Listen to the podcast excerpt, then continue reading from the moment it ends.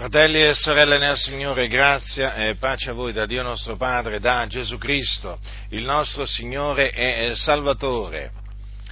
Ci sono degli empi eh, che in mezzo alla Chiesa di Dio stanno eh, diffondendo eresie di perdizione. Una di queste eresie di perdizione dice pressappoco quanto segue che non ci sarà alcuna condanna per alcun uomo, perché tutti gli uomini saranno salvati eh, alla fine, perché Dio è buono, Dio è misericordioso e quindi non ci saranno dei condannati.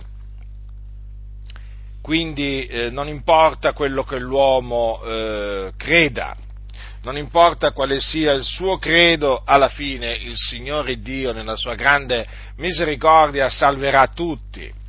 Nessuna condanna dunque per eh, gli increduli, praticamente. Nessuna differenza tra i credenti e eh, gli increduli, tutti salvati.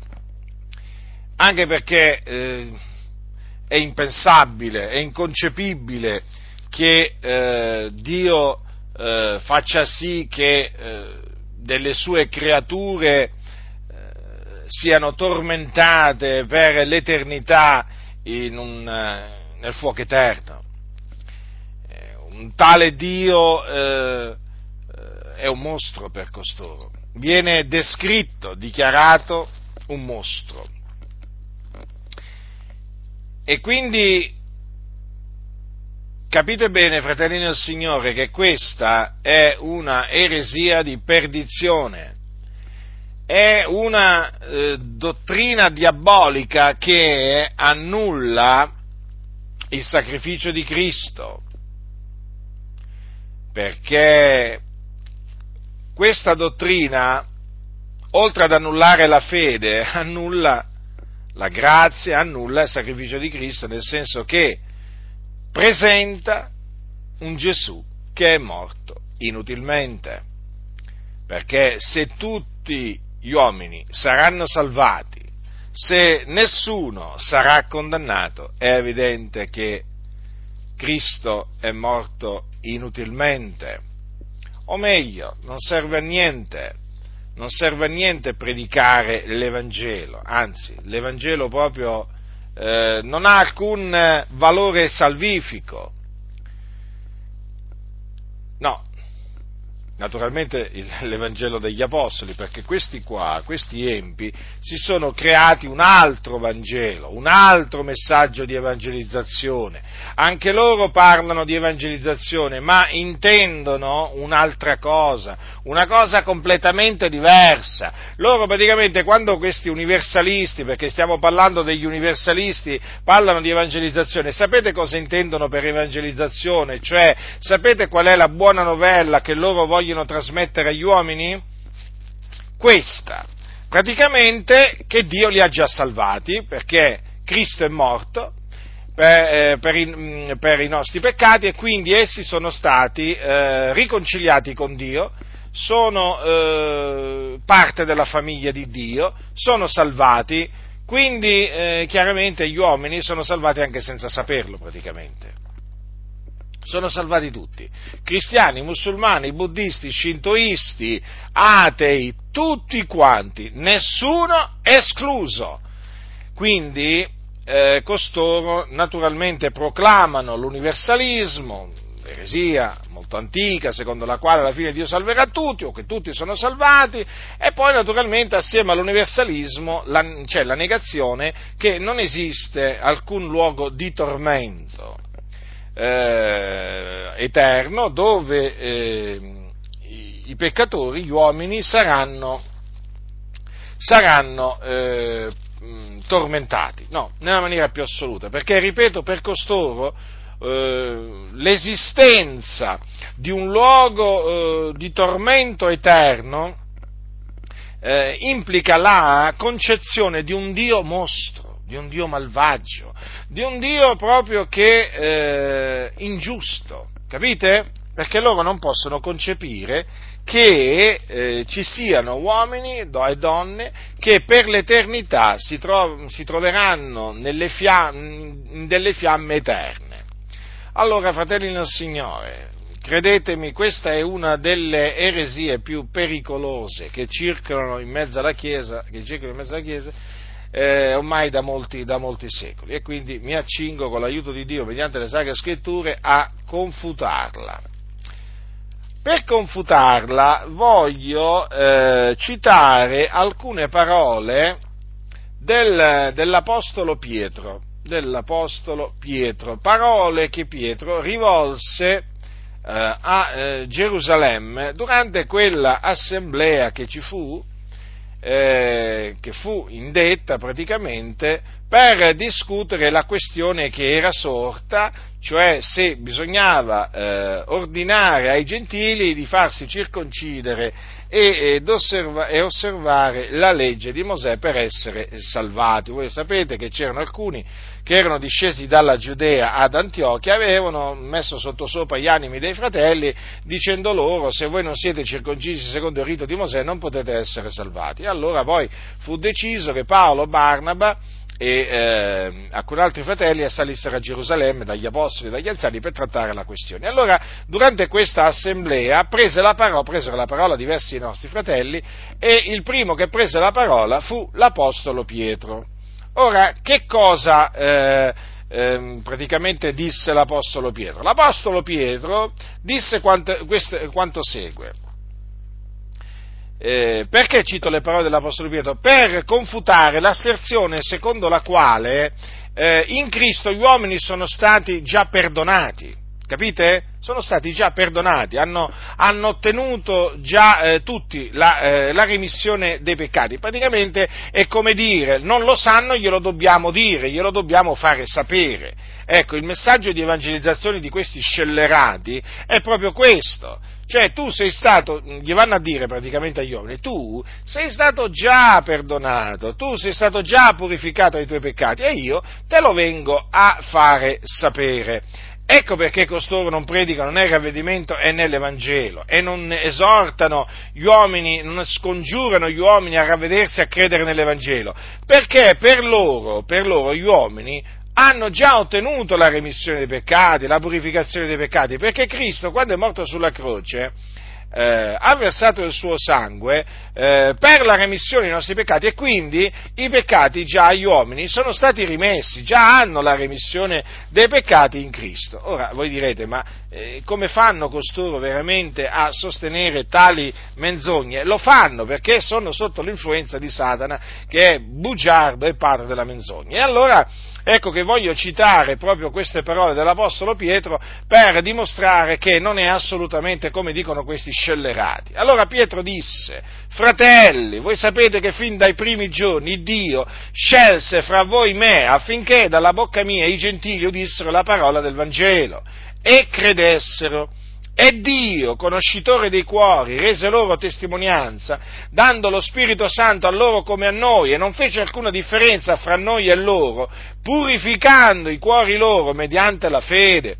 Perché dunque tentate adesso il Dio mettendo sul collo dei discepoli un gioco che né i padri nostri né noi abbiamo potuto portare? Anzi, noi crediamo d'essere salvati per la grazia del Signore Gesù nello stesso modo che loro. Ora è chiaro che qui la questione eh, diciamo dibattuta qual era? Ma allora i gentili che hanno creduto bisogna comandare loro ad osservare la legge di Mosè per essere salvati?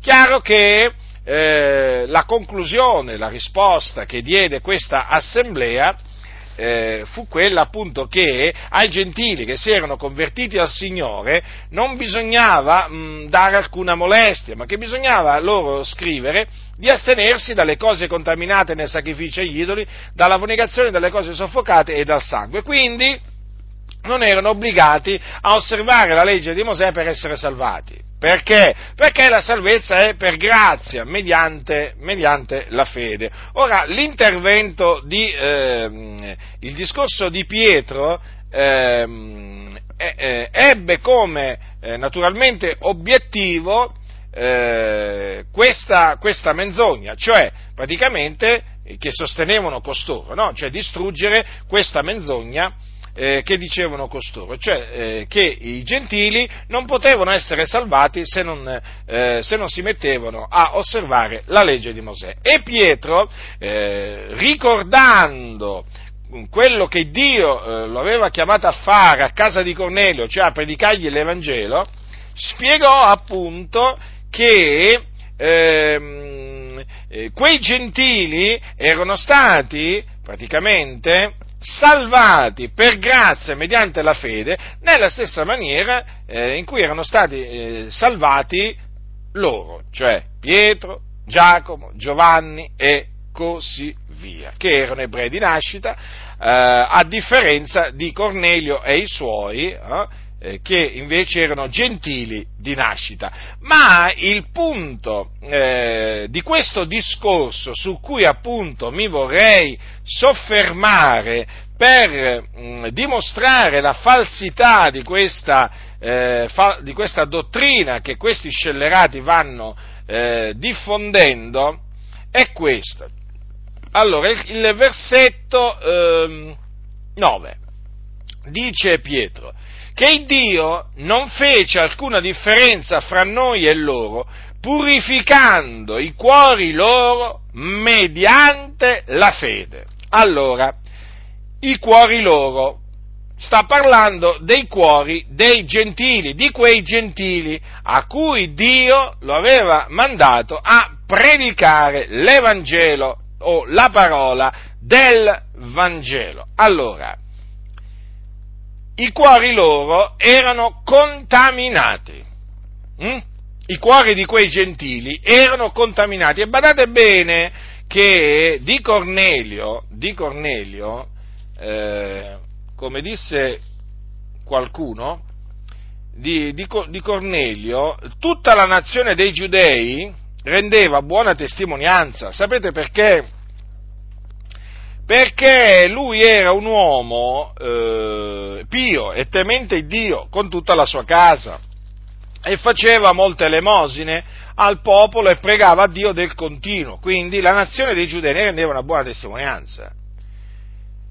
Ora, nonostante ciò, eh, il cuore di Cornelio, come anche il il, il, cuore, de, il cuore, dei suoi familiari e dei suoi parenti, eh, era contaminato, erano cuori contaminati, contaminati, contaminati naturalmente dal peccato, dai peccati, perché tutti hanno peccato e sono privi della gloria di Dio. Ma che cosa dice Pietro? Che Dio purificò i cuori loro mediante la fede.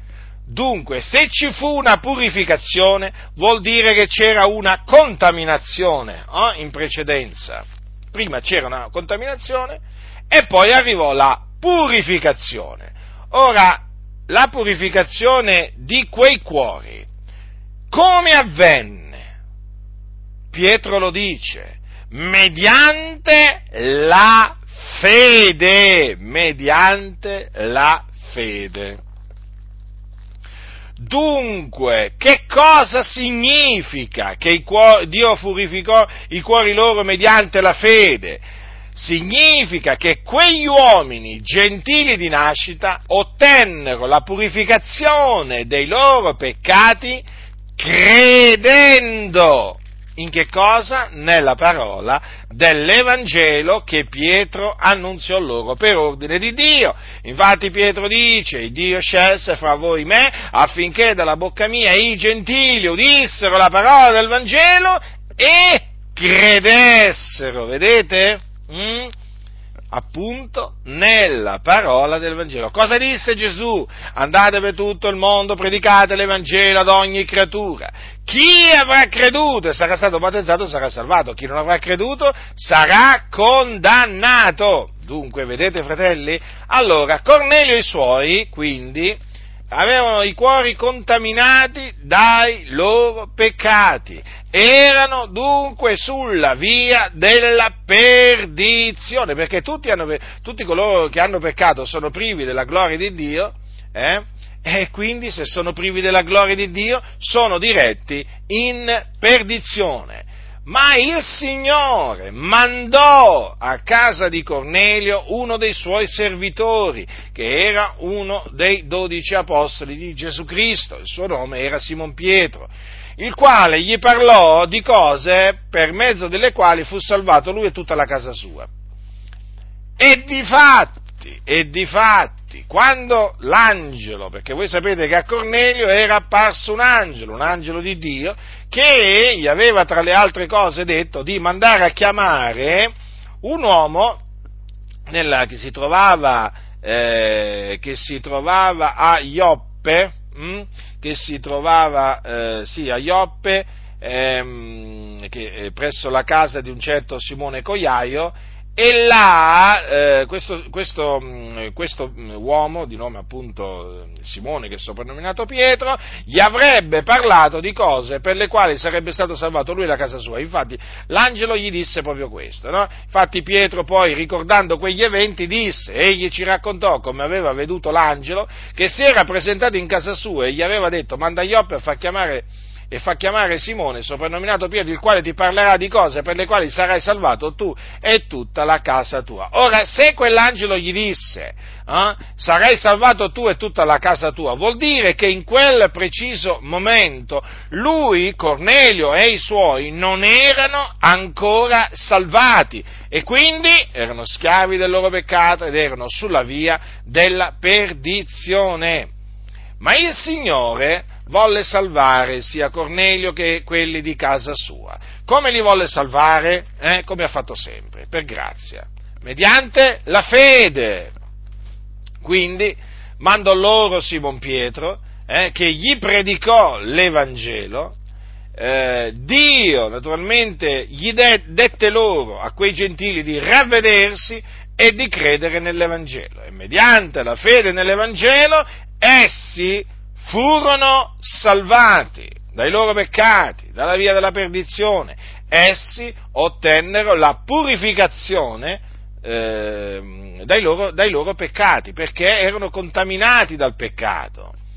Quindi Pietro, Pietro non andò da Cornelio a dire loro ma il Signore eh, è morto sulla croce e voi siete stati perdonati, eh? avete la remissione dei vostri peccati, non vi preoccupate, eh? non vi preoccupate, non avete bisogno di fare niente, voi avete i vostri peccati rimessi.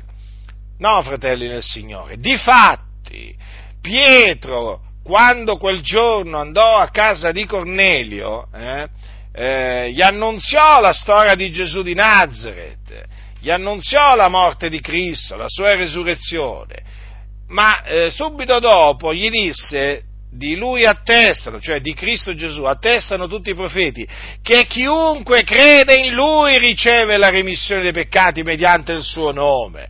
Non che, non che tutti gli uomini eh, a prescindere che credano o non credano in Gesù, hanno la remissione dei peccati. No, Pietro gli disse che chiunque crede in lui riceve la remissione dei peccati mediante il suo nome. Dunque gli annunziò la remissione dei peccati, dunque gli annunziò la fede come mezzo per ottenere la remissione dei peccati. Che cosa significa questo? Che Cornelio e i suoi ottennero la remissione dei peccati, ma in che maniera? Credendo nel Signore Gesù Cristo, cioè mediante la fede. Questo appunto conferma eh, questo è confermato da quello che poi ha detto Pietro tempo dopo, ricordando quello che era avvenuto a casa di Cornelio. Dice che Dio non fece alcuna differenza fra noi e loro, purificando i cuori loro mediante la fede. Ecco, vedete fratelli nel Signore? Quindi Cornelio e i suoi eh, furono purificati dai loro peccati credendo nel Signore Gesù Cristo, cioè credendo che Gesù di Nazareth è il Cristo, il Figlio di Dio, che è morto sulla croce per i nostri peccati secondo le scritture, che fu seppellito, che il terzo giorno risuscitò dai morti secondo le scritture, che poi apparve ai suoi discepoli. Ecco, ecco praticamente in che cosa Cornelio e i suoi credettero per ottenere la remissione dei peccati. Comprendete quindi quanto il messaggio eh, di costoro, di questi scellerati che sono in mezzo alle chiese, eh, si distanzi, sia differente da quello degli apostoli, perché gli apostoli predicavano la fede, predicavano la remissione dei peccati mediante la fede nel Signore Gesù Cristo. E questi scellerati invece vanno a dire agli uomini, no Gesù, Gesù, in Gesù voi avete già la remissione dei vostri peccati, siete già salvi e io sono venuto a farvi sapere questa bella notizia. Ma non è una bella notizia, perché è una falsa notizia. Gli uomini hanno bisogno di essere esortati a ravvedersi e a credere nella parola del Vangelo, eh, affinché mediante la fede nel Vangelo ottengano la remissione dei peccati, la purificazione dei cuori loro, fratelli, sì, può sopraggiungere solamente quando gli uomini credono nell'Evangelo. E allora se non credono che cosa succederà a loro? Succederà a loro che i cuori loro rimarranno contaminati, succederà che i loro peccati saranno loro ritenuti e quindi moriranno nei loro peccati sì, moriranno nei loro peccati.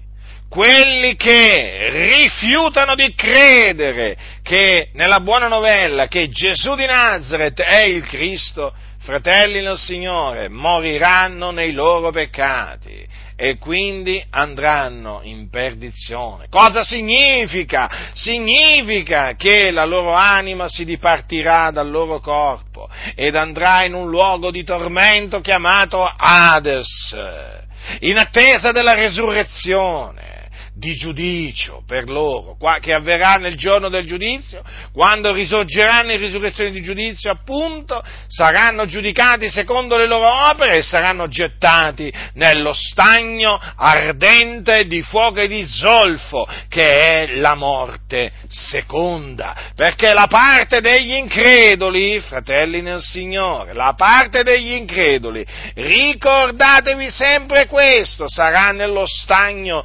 ardente di fuoco e di zolfo che la morte seconda. Questo è quello che dice Dio. Infatti cosa dice Dio nel libro dell'Apocalisse? Ma quanto ai codardi, agli increduli, agli abominevoli, agli omicidi, ai fornicatori, agli stregoni, agli idolatri. E a tutti i bugiardi, la loro parte sarà nello stagno ardente di fuoco e di zolfo che è la morte seconda. Naturalmente io mi sto concentrando sugli increduli, ma vedete la lista, la lista naturalmente comprende anche i codardi, gli abominevoli, gli omicidi, i fornicatori, gli stregoni, gli idolatri, i bugiardi, ci possiamo aggiungere gli effeminati, i sodomiti, gli oltraggiatori, eh? gli adulteri, i fornicatori, gli avari, i rapaci, sì, anche tutti costoro saranno gettati in quel giorno nello stagno ardente di fuoco e di zolfo dove saranno tormentati per l'eternità. Vedete dunque, altro che salvezza universale, altro che universalismo, ma quale universalismo? L'universalismo è una menzogna generata da Satana, il seduttore di tutto il mondo. Vedete dunque gli increduli dove saranno, dove saranno gettati, fratelli nel Signore? Eh? Nello stagno ardente di fuoco e di zolfo. Ma com'è possibile? Qualcuno dirà. Ma come per non avere creduto saranno poi alla fine condannati a un'eternità piena di tormenti, a un'eternità piena di infamia, di vergogna, di dolori? Sì, perché gli increduli, gli increduli muoiono nei loro peccati, gli increduli rifiutandosi di, rifiutandosi di credere nell'Evangelo, eh, praticamente non si sottopongono alla giustizia di Dio. Cercano di praticamente eh, stabilire la loro propria giustizia. Eh? Cercano di stabilire la loro propria eh, giustizia e non si sottopongono alla giustizia di Dio, perché il termine della legge è Cristo, per essere giustizia ad ognuno che crede, cioè soltanto credendo in Gesù Cristo l'uomo ottiene la giustificazione, viene giustificato solamente credendo in Gesù Cristo, nella sua morte espiatoria, nella sua resurrezione, l'uomo ottiene la giustizia di Dio quella naturalmente basata sulla fede. E quindi l'uomo smette di essere un peccatore eh, e diventa un giusto, ma solamente credendo in Gesù Cristo, così Dio ha stabilito. E quindi l'uomo rifiutandosi di credere in Gesù Cristo si condanna da sé. Capite, fratelli del Signore? Certo, è proprio così, un giorno di Gesù disse iscri- um, ai giudei, se non credete che sono io il Cristo, morirete nei vostri peccati. E parlava dei giudei che avevano la legge di Mosè, che ascoltavano la legge, la legge di Mosè nelle loro, nelle loro, sinagoghe, che sentivano parlare del, dei profeti, però eh, che naturalmente facevano delle opere, delle opere buone, no? le opere della legge. Però il Signore gli disse, se non credete che sono io il Cristo, morirete nei vostri peccati. Vedete dunque quanto è importante credere nel Signore Gesù Cristo, fratelli. È di fondamentale importanza predicare l'Evangelo è di fondamentale importanza, fratelli, predicare l'Evangelo agli uomini perché, come dice l'Apostolo Paolo, l'Evangelo è potenza di Dio per la salvezza di ognuno che crede, di ogni credente, del giudeo prima e poi del greco, poiché in esso la giustizia di Dio è rivelata da fede a fede, secondo che è scritto, ma il giusto vivrà per fede. Ecco perché è di fondamentale importanza predicare l'Evangelo di Dio agli uomini, perché solamente credendo nell'Evangelo possono essere salvati, perché è nell'Evangelo che è rivelata la giustizia di Dio, eh? la giustizia di Dio basata sulla fede, la giustizia di Dio mediante la fede in Gesù Cristo. Guardate, fratelli, ah, la giustizia di Dio mediante la fede in Gesù Cristo è qualcosa veramente di grandioso, di meraviglioso. Voi dovete considerare che la riforma protestante è scoppiata eh, nel XVI secolo per mezzo di Martin Lutero, eh, è scoppiata proprio intorno al concetto della giustizia di Dio mediante la fede in Gesù Cristo. Perché?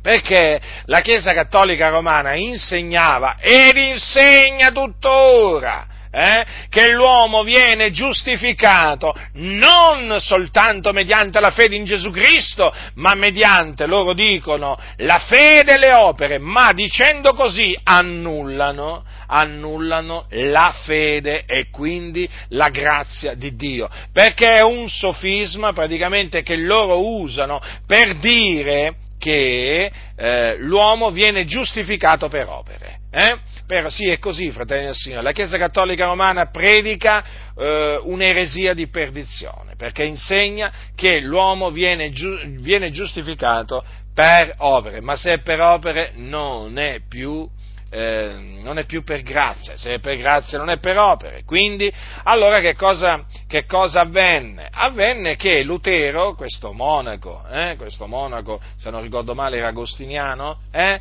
ehm, scoprì, leggendo le sacre scritture, che l'uomo viene giustificato da Dio per grazia mediante la fede, secondo che è scritto, il giusto vivrà per fede. E allora proclamò questa scrittura eh, e naturalmente scoppiò la riforma protestante, perché eh, questa, la dottrina della giustificazione per grazia mediante eh, la fede in Gesù Cristo o soltanto mediante la fede in Gesù Cristo, chiaramente fu un duro colpo per tutto il papato, perché il papato si reggeva appunto eh, sul, sul, su questa eresia della salvezza, della salvezza per opere. E allora naturalmente Lutero chiaramente eh, creò un grande scandalo in seno al, al cattolicesimo. Quindi considerate dunque che la Chiesa Cattolica Romana era riuscita per tanti secoli a offuscare proprio questa dottrina. Capite? Era riuscito ad offuscare la giustizia di Dio mediante la fede in Gesù Cristo per tutti i credenti. E vi voglio dire che il diavolo ehm, ha cercato sempre di offuscare la giustizia di Dio mediante la fede in Gesù Cristo, di annullarla. E guardate che lo sta facendo ancora oggi in mezzo alle chiese protestanti, perché praticamente adesso molte chiese che si dicono protestanti o che si rifanno alla riforma predicano la stessa eresia della Chiesa cattolica romana, si sono proprio dimenticati della giustizia di Dio mediante la fede in Gesù Cristo per tutti, per tutti i credenti, è solamente un, un, vecchio, un vecchio ricordo, un vecchio ricordo, ma oramai vanno d'accordo con i cattolici romani, perché? Ma perché si sono adeguati, perché si sono conformati, eh? e quindi adesso camminano a braccetto e dicono ma anche i cattolici romani sono nostri fratelli, sono salvati, ma quali nostri fratelli, ma quale salvezza hanno raggiunto? Ma se loro insegnano la salvezza per opere, la giustificazione per opere, e poi voglio ricordarvi che gli anatemi del Concilio di Trento, indetto appunto nel XVI secolo, per contrastare o in risposta ai protestanti contiene dei, eh, de, tanti anatemi contro la giustizia di Dio mediante la fede in Gesù Cristo per tutti i credenti. Quindi nessuno si illude, la Chiesa Cattolica Romana insegna la stessa eresia di perdizione che insegnava eh, nel XVI secolo ai giorni, ai giorni di Lutero. Praticamente la Chiesa Cattolica Romana insegna che si viene salvati per opere, si viene giustificati per opere, anche perché non può fare altrimenti, perché tutto il, loro, tutto il sistema sacramentale della Chiesa Cattolica eh, Romana si basa proprio sul eh, concetto che l'uomo viene giustificato per opere. Naturalmente adesso non mi voglio dilungare, eh, perché dovrei entrare in tanti, in, tanti, in, tanti, in tanti, dettagli. Comunque è chiaro che eh, la dottrina della Chiesa Cattolica Romana sulla salvezza è, è una dottrina falsa, eh, basta considerare il purgatorio, la confessione, l'assoluzione, eh, le indulgenze, insomma, fratelli nel Signore, eh, senza dilungarmi, però voi sapete bene che la dottrina della Chiesa Cattolica Romana è un'eresia. Allora, quello che vi stavo dicendo e che vi voglio dire è questo. Fratelli nel Signore, io ve lo ripeto, eh? ve lo ripeto per l'ennesima volta, guardate che eh, l'Evangelo è la parola più odiata, più attaccata, più disprezzata eh? nelle chiese evangeliche. Eh? È il messaggio più avversato, più odiato. Credetemi è così, fratelli del Signore. E di fatti, come avete notato, quasi nessuno lo predica. Sono pochi che oggi predicano l'Evangelo. Nelle chiese evangeliche, eh, lasciamo stare la Chiesa Cattolica Romana, eh, ma nelle chiese evangeliche, in seno alle chiese evangeliche, sono veramente pochi quelli che predicano l'Evangelo, che predicavano gli apostoli del nostro Signore Gesù Cristo. E questo perché molti non credono più eh, che eh, l'uomo viene giustificato soltanto mediante la fede in Gesù Cristo, perché oggigiorno oramai si è fatta strada l'idea che gli uomini possono essere giustificati anche senza credere in Gesù Cristo. E quindi cattolici romani, musulmani, buddisti, shintoisti, praticamente un po' tutti possono essere giustificati da Dio per, anche se non credono in Gesù, anche in mezzo alle chiese pentecostali, non vi illudete, le cose stanno così, ecco perché è di fondamentale importanza ribadire l'Evangelo, eh? spiegando che cos'è l'Evangelo e ribadire eh, la, eh, la, parola della fede, quindi ribadire che l'uomo viene giustificato soltanto mediante la fede in Gesù Cristo. Eh. La situazione è drammatica, fratelli nel Signore. Io vi confesso che molti anni fa non avrei mai immaginato eh, eh, di dover difendere l'Evangelo dagli evangelici, tra virgolette. Quali evangelici? Mi sto riferendo agli evangelici corrotti, che oramai sono praticamente sono diversamente cattolici. Va?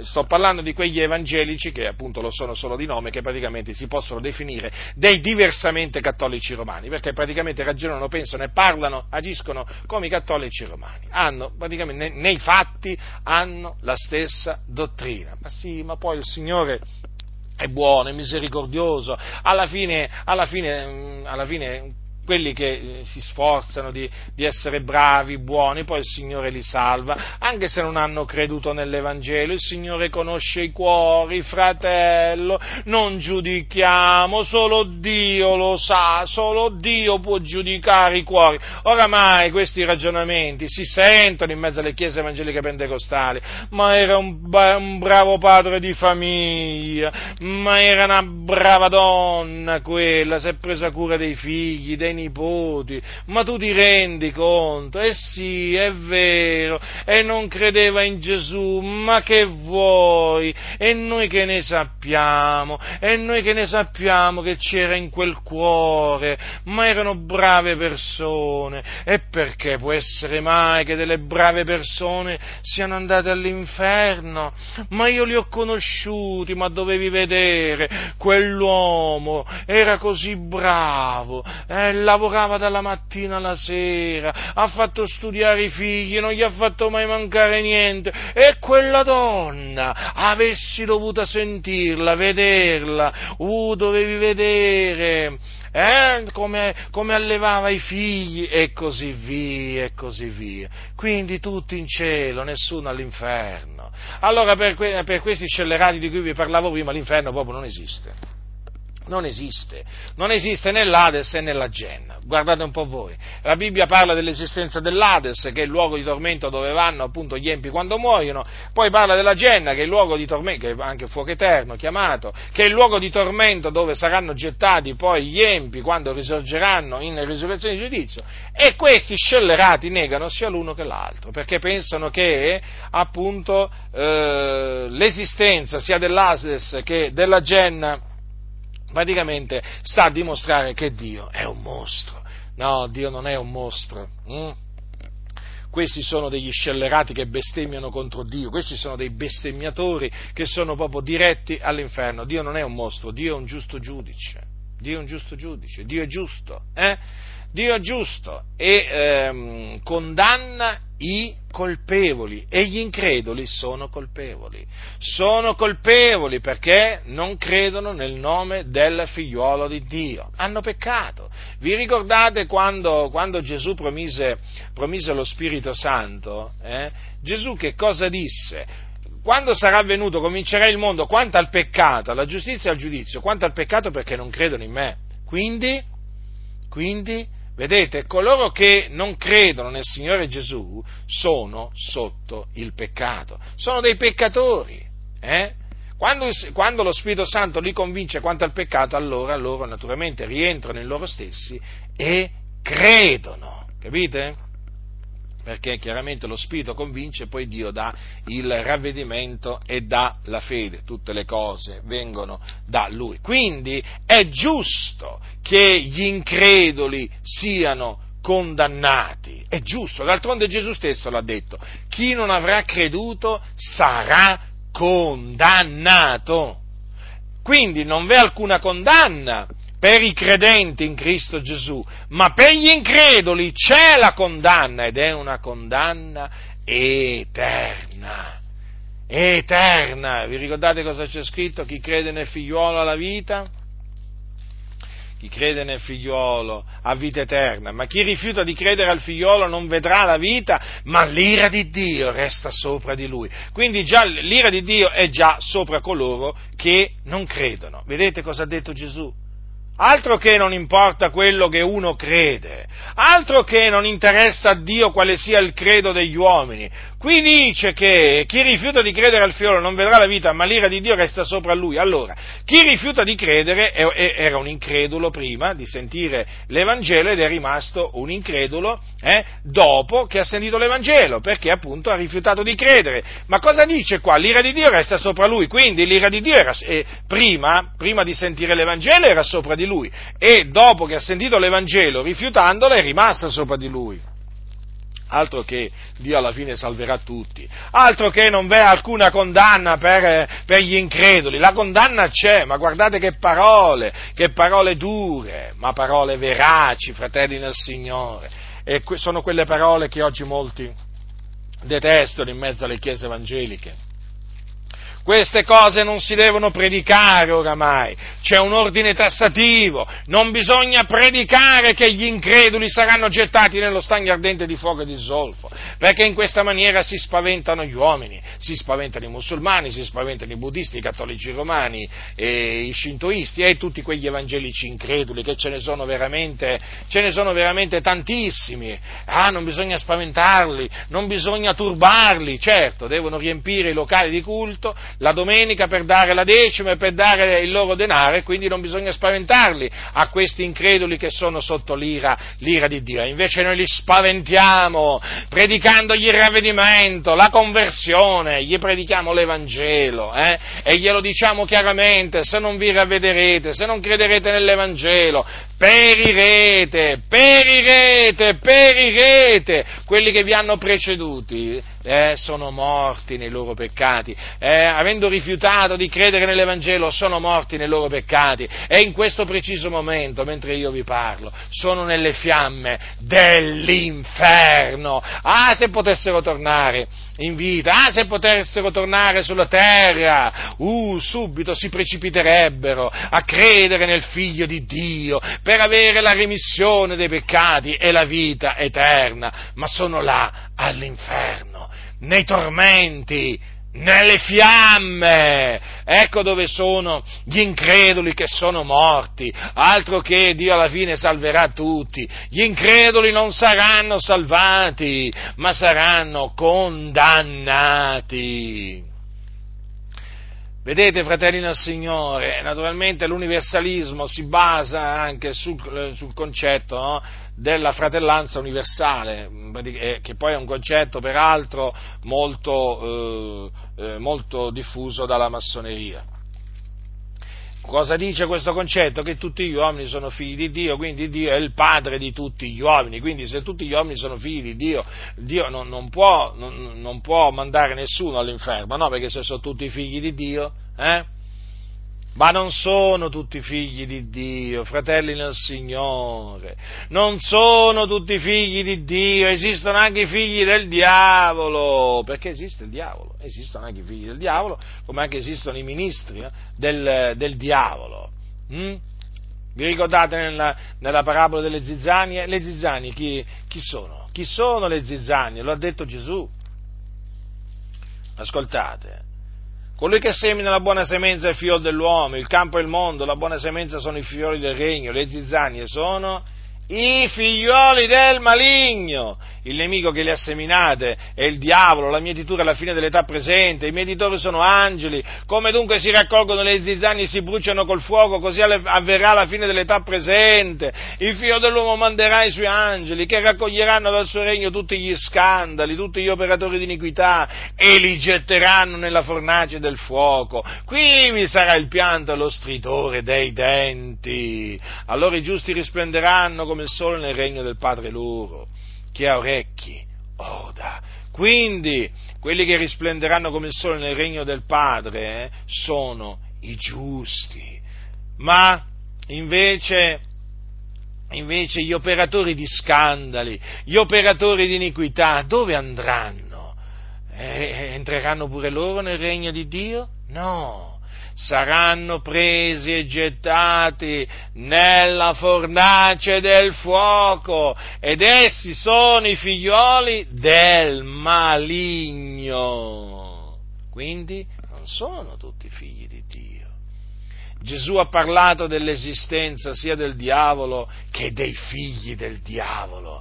Un giorno a dei giudei che lo odiavano e che lo volevano uccidere, eh, Gesù gli disse queste parole molto dure. Voi siete progenie del diavolo che è vostro padre, volete fare i desideri del padre vostro. Egli è stato omicida fin dal principio e non si è attenuto alla verità perché non c'è verità in lui. Vedete dunque, Gesù credeva nell'esistenza del diavolo, ma anche nell'esistenza dei figli del diavolo. E anche noi, fratelli, dobbiamo credere la stessa cosa. Eh? E i figli del diavolo o i figli del maligno dove, do, do, dove, andranno? Qual è la loro fine? La fornace del fuoco. La fornace di fuoco sarà il fuoco eterno. Questo è confermato pienamente dalla Sacra Scrittura. Ve l'ho letto prima nel libro dell'Apocalisse dove andranno gli increduli, i codardi, gli abominevoli, i bugiardi. Eh? gli omicidi, i fornicatori, gli stregoni, ecco, gli idolatri, ecco, ecco, eh? assieme agli increduli, ecco dove andranno, là, nel fuoco eterno. E dunque si può mai insegnare che tutti gli uomini sono figli di Dio? No, assolutamente. I figli di Dio sono solamente coloro che Dio ha rigenerati mediante la parola dell'Evangelo, la parola della buona novella che l'Apostolo Pietro andò a predicare a casa di Cornelio. Eh, fratelli del Signore, dice l'Apostolo Pietro nella sua prima epistola, siete stati rigenerati non da seme corruttibile ma incorruttibile mediante la parola di Dio vivente e permanente, poiché ogni carne è come erba, ogni sua gloria è come il fior dell'erba, l'erba si secca, il fiore cade, ma la parola del Signore permane in eterno. E questa è la parola della buona novella che vi è stata annunziata. E qual è questa buona novella che ci è stata annunziata? Che Gesù di Nazareth è il Cristo, cioè l'unto di Dio, del quale parlarono ab antico i profeti da parte di Dio, il quale doveva morire per i nostri peccati e risuscitare dai morti il terzo giorno per la nostra giustificazione. E questo è quello che è avvenuto. Queste dichiarazioni dei profeti si sono adempiute in Gesù di Nazareth, che dunque è il Cristo. E noi appunto mediante questa parola eh, che noi abbiamo ricevuto, eh, noi siamo stati rigenerati, eravamo morti nei nostri falli, nelle nostre trasgressioni. Eh? servivamo il peccato, per questo eravamo figlioli di ira come tutti gli altri, ma Dio si è compiaciuto di rigenerarci mediante questo seme incorruttibile che è la parola della buona novella, cioè la parola del Vangelo. È venuto in casa sua e i suoi non l'hanno ricevuto, ma a tutti quelli che l'hanno ricevuto egli ha dato il diritto o l'autorità o la potestà di diventare figliuoli di Dio, a quelli cioè che credono nel suo nome, i quali non sono nati da sangue né da volontà di carne né da volontà d'uomo, ma sono nati da Dio. Quindi vedete, fratelli del Signore, i figliuoli di Dio sono soltanto coloro che credono nel nome del Signore Gesù Cristo, il Figlio di Dio loro sono figliuoli di Dio. Siete tutti figliuoli di Dio per la fede in Gesù Cristo, i quali non sono nati da sangue né da volontà di carne né da volontà d'uomo, ma sono nati da Dio, sì, nati da Dio perché appunto è Dio che li ha generati di sua volontà mediante la parola di verità. Sì, fratelli del Signore la parola del Vangelo eh, Ricordatevelo sempre questo, quante cose vi dico di ricordarvi, eh, fratelli del Signore. Sì, perché sapete, eh, rischiamo sempre di dimenticarci delle cose. Eh? Egli ci ha di sua volontà generati mediante la parola di verità affinché siamo in certo modo le primizie delle sue creature. La parola del Vangelo è chiamata anche parola di verità perché è la verità. E dunque, ecco, eh, noi siamo stati appunto generati da Dio di sua volontà mediante la parola di verità, siamo nati da Dio, siamo suoi figlioli, in virtù appunto di questa rigenerazione che Egli ha compiuto eh, in noi mediante l'Evangelo. Quanto è potente l'Evangelo, fratelli del Signore, quanto è potente l'Evangelo per mezzo dell'Evangelo, oltre ad essere stati salvati dai nostri peccati, siamo stati rigenerati. Quindi da schiavi che eravamo siamo diventati liberi, eh? veramente liberi, eh? e da morti che eravamo siamo stati vivificati eh, da figlioli di ira che eravamo, siamo stati trasformati, resi figli di Dio. Fratelli, questo è quello che fa l'Evangelo quando viene creduto, perché è potenza di Dio per la salvezza di ognuno.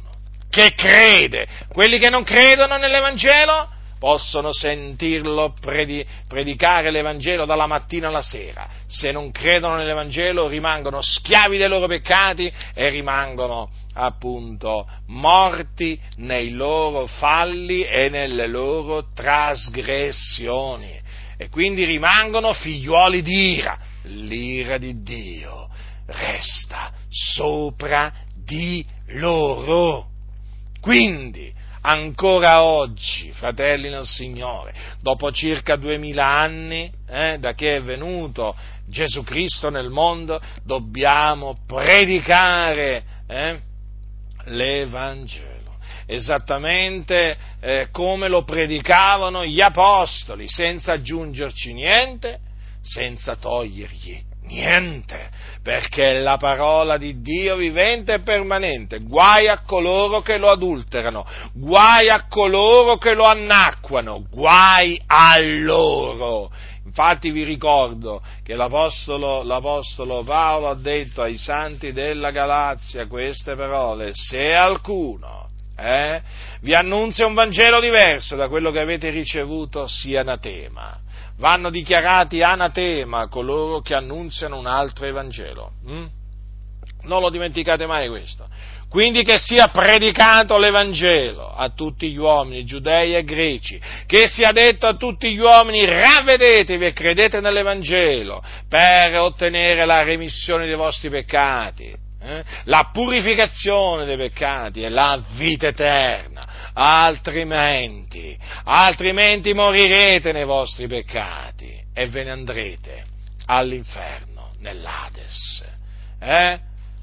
E poi in quel giorno, quando risorgerete in risurrezione di giudicio, sarete gettati anima e corpo nello stagno ardente di fuoco e di zolfo, dove starete per l'eternità. Che sia detto questo con ogni franchezza, senza paura, senza paura di niente e di nessuno. Questa è la verità che è in Cristo Gesù. Fratelli nel Signore, noi abbiamo conosciuto la verità, noi abbiamo la verità, la verità dimora in noi ed è più forte di noi è più forte di noi, c'è come un fuoco dentro di noi che arde e non possiamo contenere, è la parola di Dio. Eh? E questa parola va predicata esattamente come la predicavano gli apostoli e per questa parola naturalmente siamo perseguitati saremo perseguitati, perché gli apostoli furono perseguitati proprio a motivo di questa parola. Questa parola ha spaccato l'umanità,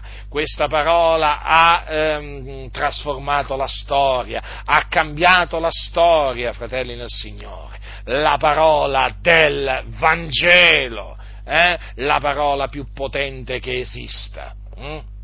Eh, considerate, è la parola potente a salvare eh, il peccatore, il peccatore. Guardate che il peccatore non è che può salvarsi da solo, eh? non è che può salvarsi da solo, non è che può rigenerarsi da solo, ha bisogno dell'Evangelo per essere salvato e per essere rigenerato. Per quello il Signore ha comandato di andare per tutto il mondo e predicare l'Evangelo ad ogni creatura. Sì, fratelli nel Signore, Gesù lo ha comandato. Eh sì, perché è credendo nell'Evangelo che l'uomo viene salvato e viene rigenerato. Non c'è un'altra maniera.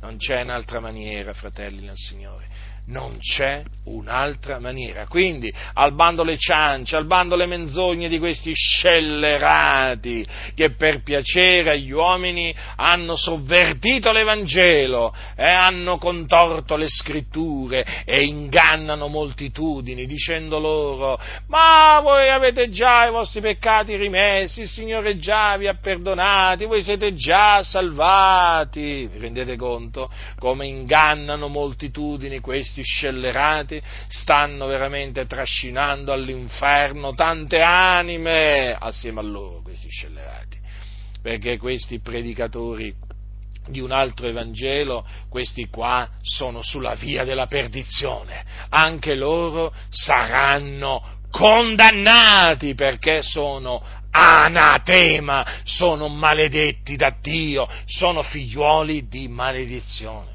Guardate che il Signore non è che benedice soltanto, maledice pure, eh? Alcuni questo se lo sono dimenticati, naturalmente. Sai, che vuoi fare? Alcuni lo ignorano, altri se lo sono dimenticati. Allora noi facciamo sapere a quelli che non lo sanno eh? e a quelli che se lo sono dimenticati glielo ricordiamo. Eh? Nella legge di Mosè ci sono sia le benedizioni che le maledizioni per gli ebrei, sapete? Eh, Dio li aveva avvertiti gli, aveva, gli aveva detto a quali condizioni sarebbero stati benedetti e a quali condizioni sarebbero stati maledetti. Eh? E Dio, ancora, vedete sotto la grazia, Dio ha avvertito che cosa accadrà ai credenti e che cosa accadrà agli increduli. Lo si dica chiaramente ai musulmani, ai buddisti, ai shintoisti. Eh?